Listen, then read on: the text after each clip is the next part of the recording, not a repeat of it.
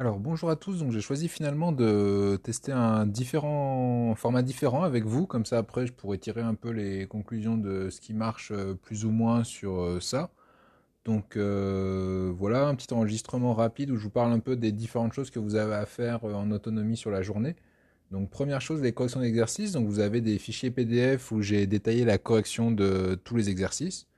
Donc, euh, je vais vous en parler rapidement un par un. Donc, par exemple, les exercices des pages du cahier de compétences sur les sections de solides. Donc, euh, il y avait une figure de chaque. Hein. donc, après, comme écrit dans la fiche que vous avez donnée la dernière fois. Hein. le premier, c'est une section d'un cône. Hein. donc, du coup, si on coupe un cône parallèlement à la base, on obtient une réduction de la base. C'est-à-dire, puisque la base d'un cône, c'est un cercle, du coup, vous obtenez un cercle quand vous coupez le cône plus haut. Et du coup, comme écrit dans la fiche, il faut utiliser soit le rapport de réduction, soit le théorème de Thalès. Pour le 23, cette fois, on coupe un pavé droit, donc du coup, on va utiliser le théorème de Pythagore. Dans l'exercice 24, cette fois, pareil, on coupe une pyramide, donc ça fonctionne comme les cônes, hein, donc on va obtenir une réduction de la base, puisque c'est une pyramide à base carrée. Du coup, la section, ça va être un carré, juste un carré qui est une réduction de la base carrée. Donc à nouveau, en fonction de votre préférence, vous pouvez utiliser le théorème de Thalès ou le rapport de réduction. Enfin, pour le dernier, la section d'une sphère, c'est le chapitre sur lequel on va travailler euh, la semaine prochaine. Hein. Donc ici, quand on coupe une sphère, peu importe où on la coupe, on va toujours obtenir un cercle. Vous pouvez essayer, hein. vous prenez une pomme, vous la coupez euh, n'importe où, vous obtiendrez toujours un cercle où vous avez passé le couteau. Donc là, pour réussir à faire cet exercice, il fallait placer un point B, donc un point B qui est sur le cercle de centre K, du coup sur la section, et à partir de là, vous utilisez le théorème de Pythagore. Ensuite, vous aviez des exercices à faire sur euh, les fonctions linéaires. Donc, c'est un peu des exercices euh, de fin de chapitre. Un qui est un peu particulier sur lui, sur la spirale d'or. Donc, on étudie un nombre qu'on appelle le nombre d'or, qui est beaucoup représenté dans l'architecture et dans l'art en général. Donc, du coup, pour réussir à déterminer euh, ce nombre phi, eh bien, du coup, vous vous placez n'importe où sur la courbe rouge si possible à un endroit où la lecture graphique est facile. Hein. Donc euh, du coup, j'ai choisi par exemple moi dans la correction le nombre euh, x égale 17. Donc du coup ensuite, euh, vous avez remarqué sur l'axe des ordonnées, ça va de 2,5 en 2,5. Donc du coup, si on prend x égale 17, l'image de 17 est 27,5. Donc c'est-à-dire que si on fait phi fois 17, on obtient 27,5. Ce qui vous permet du coup de trouver la valeur du nombre phi. C'est environ 1,6 suivant la précision que vous avez obtenue. Ensuite, dans la deuxième question, eh bien, puisque vous avez euh, le, rapport longueur sur largeur égale phi, ça veut dire que la longueur est égale à phi fois la largeur. Donc du coup, puisque vous avez euh, trouvé le nombre phi, ou alors juste en utilisant le graphique, eh bien du coup, si la largeur c'est 10, du coup la longueur c'est phi fois 10. Voilà. Ensuite, pour le 57, c'est un exercice qu'on avait déjà fait en plus compliqué déjà en début d'année. Hein. Donc du coup, vous avez une formule simplifiée pour calculer le taux d'alcoolémie. C'est juste ici pour vous montrer que ça se rapporte, ça se ramène à une fonction linéaire. Donc dans la première, eh ben, vous remplacez juste la quantité de liquide et la masse par les données. Donc ça vous permet de trouver si la première personne peut conduire ou pas. Donc vous trouvez qu'elle ne peut pas conduire. Et ensuite, cette fois, si on prend une personne de 70 kg, et ben du coup, si vous remplacez dans la formule toutes les, vous calculez tout ce que vous pouvez calculer, du coup, il vous reste que le taux d'alcoolémie est égal à 4 divisé par 49 fois le volume bu. Donc là, je sais pas trop pourquoi, ils ont choisi de mettre cette fois le volume en décilitres alors qu'avant il était en millilitres. Hein. Donc il faut juste se rappeler qu'un décilitre c'est 100 centilitres. Donc du coup, ça revient à la même chose qu'avant. Donc vous prenez des valeurs de x que vous voulez, vous les mettez dans le tableau, et ensuite vous calculez le taux d'alcoolémie par rapport à ces quantités d'alcool bu. Ensuite, ça vous permet de tracer la courbe représentative de la fonction bien faire attention, hein. puisqu'ici vous allez tracer une droite, il faut bien justifier que vous avez le droit de tracer une droite. Donc du coup, vous rappelez la propriété que pour une fonction linéaire, la représentation graphique est une droite. Donc voilà, ça c'est les premières choses que vous avez à faire. Hein. Prenez un peu le temps de corriger ces exercices. Euh, ça m'a pris pas mal de temps de taper les corrections, donc essayez de regarder un peu les formulations, la rédaction. Prenez le temps de bien les regarder, ces corrections. Ensuite, euh, dans un deuxième temps, je vous ai demandé de lire le grand 4 du chapitre 11 sur les fonctions linéaires. Donc j'ai remis le PDF en pièce jointe.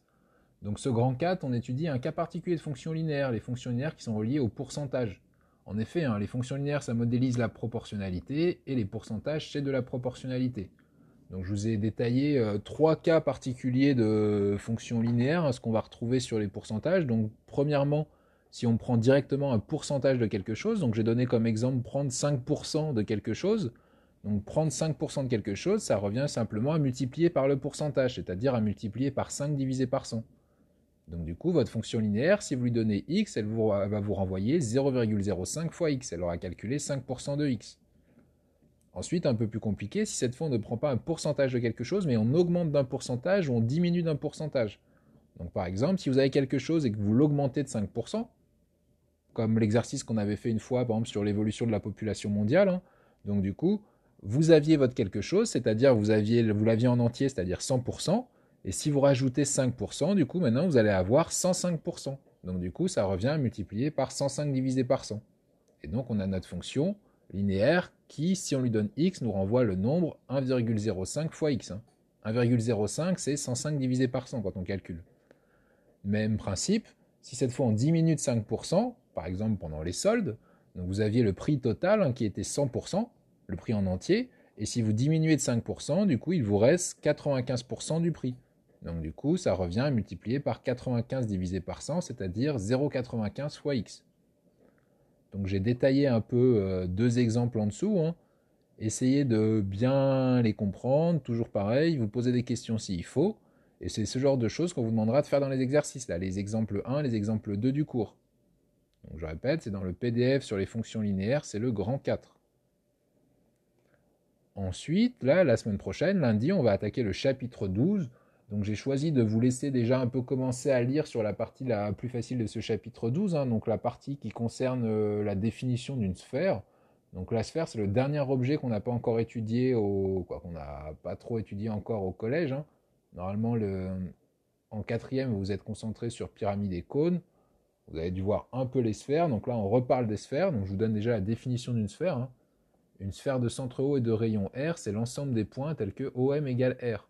C'est-à-dire, par exemple, si vous prenez euh, un centre haut et vous prenez tous les points dans toutes les directions qui sont à 1 mètre de haut, et eh bien du coup, ça va vous faire une sphère.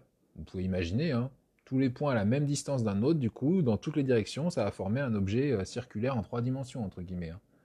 Et si cette fois vous voulez prendre une boule, et eh bien la boule c'est pareil, sauf que c'est plein, donc du coup, ce serait tous les points qui sont à moins de 1 mètre. Donc là, je vous ai demandé, soit vous pouvez imprimer, donc vous imprimez cette première page du cahier de cours et vous la collez, donc du coup en prenant dans le cahier de cours une nouvelle page, chapitre 12 dans la partie géométrie, vous écrivez chapitre 12 faire, du coup là, eh bien vous prenez, euh, soit vous collez cette première page du cours du chapitre 12, soit vous le recopiez, donc du coup c'est pas très loin à recopier non plus, hein. vous avez euh, deux définitions et une propriété. Donc du coup on parlera de tout ça lundi, vous me direz si vous avez des questions sur cette première partie. Et je rappelle du coup quelques définitions, la définition du diamètre d'une sphère, la définition d'un grand cercle d'une sphère, et enfin, comme propriété, comment on calcule l'air et le volume d'une sphère. Donc on a déjà utilisé plusieurs fois ces propriétés déjà dans l'année. Hein. Donc l'air d'une sphère, c'est 4 fois pi fois le rayon au carré. Le volume d'une sphère, c'est 4 tiers, donc 4 divisé par 3 fois pi fois le rayon au cube cette fois. Donc je vous demande de compléter l'exemple dans votre cahier de cours. Hein. Donc euh, j'ai pris un ballon de foot de diamètre 22 cm et je vous demande de calculer le volume du ballon et l'air du ballon. Donc euh, tout ça, bah, lundi, je vérifierai que tout le monde a bien rempli et complété son cahier de cours. Et ensuite, vous avez quelques exercices à faire. Donc c'est le quatrième temps de 7 heures. Hein. Donc j'ai tout mis dans la discussion sur Pronote. J'ai bien divisé cette heure en quatre temps différents.